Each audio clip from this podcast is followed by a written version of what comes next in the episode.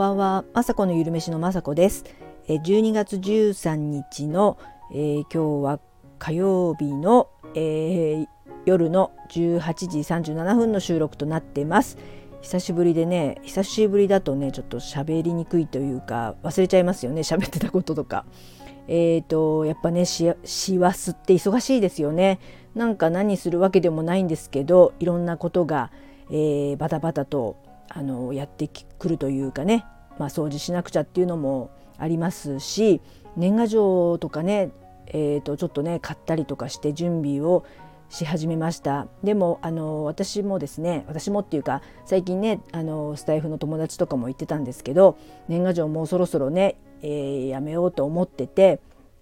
私もそうなんですけど、まあ、友達とかはね LINE でつながってる方はもうえー、LINE 上で年賀状を出すのでごめんねもうね紙としては出さないよっていうのを2年前ぐらいに言ってはあるんですけど自分も夢中だったりとか相手が夢中だったりするとなんか忘れちゃうんですよねアラフィフ。でまた来たりとか、えー、しちゃったりとかもちろんあるのでまあね急にスパッとはねもちろんやめれないですけども、えー、今回も、えーと、親戚のねあのおばさんとかねもう80代なんですけど必ず来るおばとかがにはやっぱりねこちらの方から辞めるっていうのも何かね失礼というかねおばさんとか元気でいるんだったら連絡をしたいので、ね、おばたちとには年賀状とかはね書こうと思うんですけど友達とかはねだんだん少しずつ、えー、私の LINE のアドレスをね小学校の友達とかだったら教えてそれでつながりたいなと思って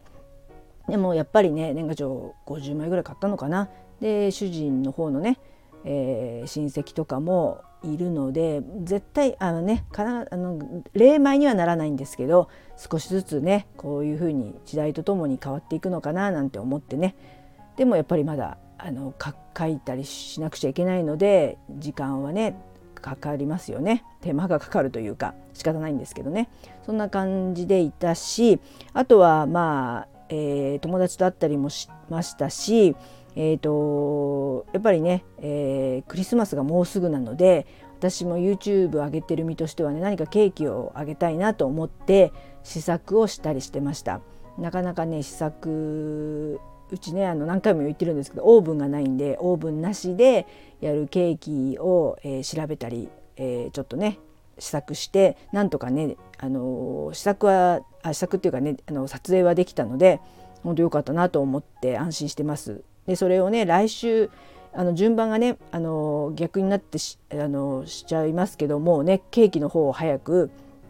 えー、編集の方をしてなるべく早くね出したいなとね間に合うようにせっかくだったらクリスマスの前に間に合えばいいなと思って編集頑張りたいと思います。えー、あとですね今日はね火曜日なので、えー、YouTube の方もあのいつも通りアップできました。えー、今日はですね、え野菜のかぼちゃを、え煮物にするんではなくてあの千切りにして、えガレットっていう形にして、え今日はなんかおつまみというかお子様のおやつにもなるようなガレットっていうのを作りました。えー、あのかぼちゃをね皮ごとスライサーで細切りにしてもうしりしりみたいに細くしてそれにあの煮物でね私かぼちゃとひじきとか煮たりするんですけどひじきも戻したやつをそこの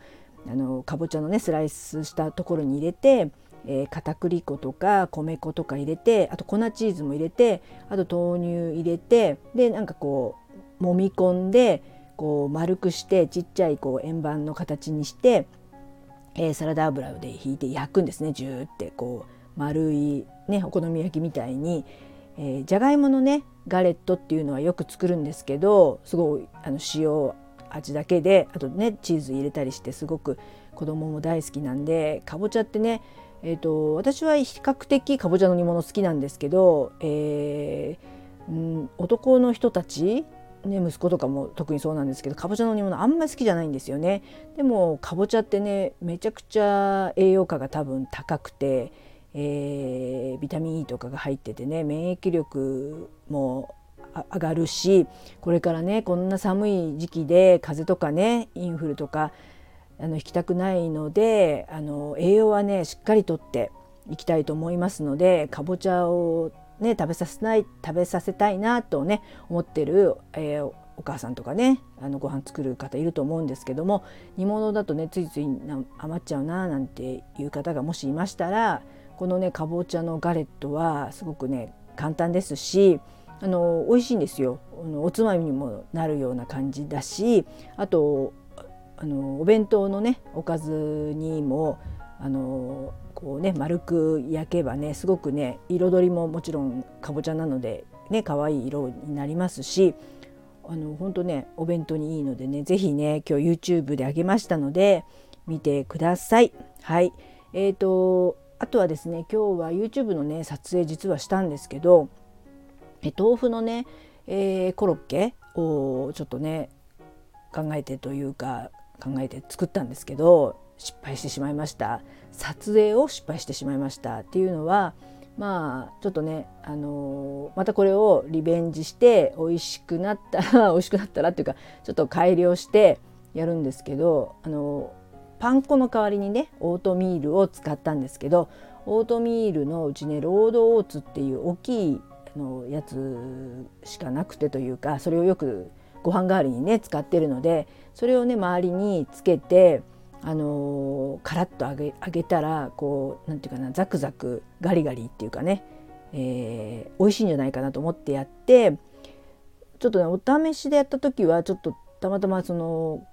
こ細かくなってたクイックオーツっていうのもあったんでそれでやったんですけど今回はちょっとそのロールドオーツっていう大きなオートミールでやってまあ味はねすごい美味しかったんですけどちょっとやっぱりその大きい分なんか硬かったんですよガリっていう何とも言えない感じでちょっとこれは、えー、もう一回そのインスタントインスタントオーツもしくはその大きなロールドオーツをのフードプロセッサーなりで粉砕したものを衣にして、えー、豆腐のねコロッケをもう一回作ろうかなと思ってやっぱこういうことねたまにあります。やっぱまあ忙しくて試作とかできない時にぶっつけ本番でやる時も昔あって出来上がったのが「てんてんてん」とかねそんなことあっちゃいけないですよね。YouTube 上げるこっちあの私はねその美味しいものをやっぱり紹介する動画でなくちゃいけないと思うのでそういうのはもちろんボツになりますしまあもちろん YouTube のあの撮影で、えー、録画ボタンを押さないとかえー、最近はねそのミスはねだいぶなくなってきたんですけど今回はそういうミスじゃなくてちょっと硬かったっていうね見た目の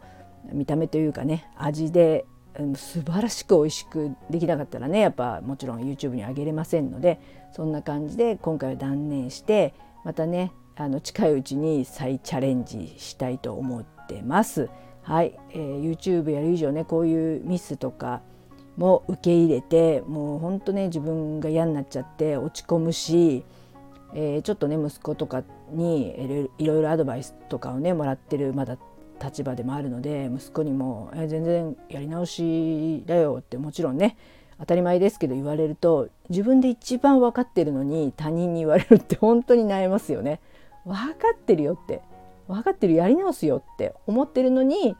あこんなんダメだよみたいな。ちゃんと一回ちゃんと試作しなくちゃダメだよみたいな。分かってるよっていう感じでね。本当にねもうアラフィフっていうかねおばさんね年下の息子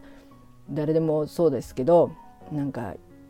言われ分かってることを言われるってね本当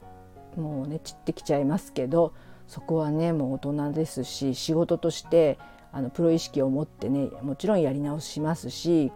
これからもねそういったミスのないようにもちろん試作をしたり丁寧に、えー、YouTube のねことを一生懸命考えてやっていきたいなと思います。そう最近ね YouTube でコメントとかもちらほらいただくようになってきてめっちゃくちゃ嬉しいです。やっぱりあの上げてますけどまあ見てくれてるけど、まあ、1分ぐらいとか見てくれたりさーってでも見てくれるだけでも本当ありがたいんですけどコメントくれるっていうのは本当嬉しくてあのちゃんと最後まで見てくれてますしあのすごく細かいところにまでのコメントに対してコメントくれたりしててうわー本当見てくれてるんだとかあの新メニューとかね新しいメニュー期待してますなんて言われちゃったらねもう頑張りますよ本当。もう本当あの一人でもねそういう方がいるんであれば